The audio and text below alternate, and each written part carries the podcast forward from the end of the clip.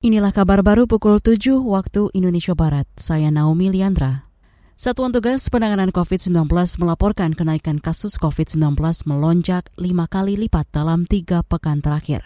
Juri bicara Satgas COVID-19 Wiku Adhisa Smito mengatakan kasus positif bertambah hingga lima ribuan dari semula hanya seribuan kasus.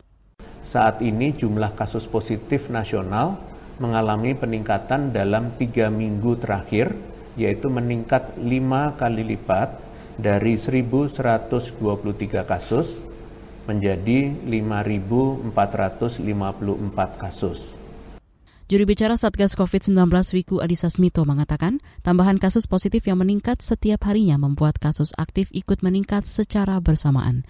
Namun dia memastikan peningkatan kasus positif ini tidak dibarengi dengan peningkatan kematian.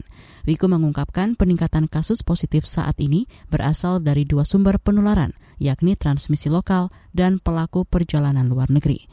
Namun per 15 Januari 2022, 63 persen kasus positif merupakan transmisi lokal. Peleburan sejumlah lembaga penelitian non-kementerian LPNK ke dalam Badan Riset dan Inovasi Nasional BRIN menuai kritik sejumlah pihak.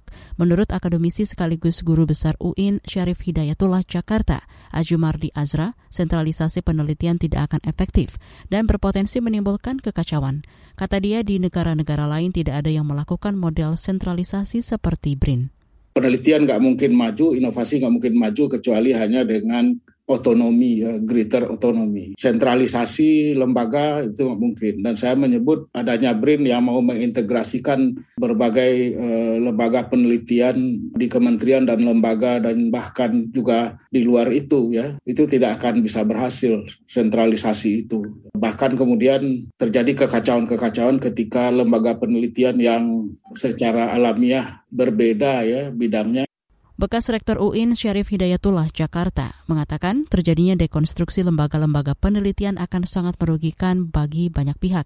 Dia menyebut pemberhentian para pegawai lembaga tanpa pesangon menjadi salah satu contoh nyata. Selain itu, Ajumardi menilai sejumlah pegawai yang ditarik dari LPNK ke dalam BRIN juga berstatus tidak jelas. Saudara, pemerintah melebur sejumlah lembaga penelitian non-kementerian ke dalam BRIN antara lain Lembaga Biologi Molekuler Eijkman dan Badan Pengkajian dan Penerapan Teknologi atau BPPT. Kita beralih ke berita olahraga. Langkah Arsenal dalam pergelaran Piala Inggris di musim 2021-2022 berakhir anti klimaks setelah takluk dari Liverpool di semifinal leg kedua. Semifinal leg kedua Arsenal versus Liverpool itu dihelat di Stadion Emirates London pada Jumat 21 Januari 2022 dini hari tadi. Arsenal selaku tim tuan rumah menelan kekalahan 0-2 pada laga tersebut. Mereka takluk akibat sepasang gol dari winger Liverpool, Diego Jota pada menit ke-19 dan ke-77. Hasil ini membuat The Gunners Spurs takluk dengan agregat 0-2 dari Liverpool. The Reds mampu mengakhiri langkah Arsenal dan berhak menyusul Chelsea ke final Piala Liga Inggris 2021-2022. Demikian kabar baru KBR. Saya Naomi Liandra.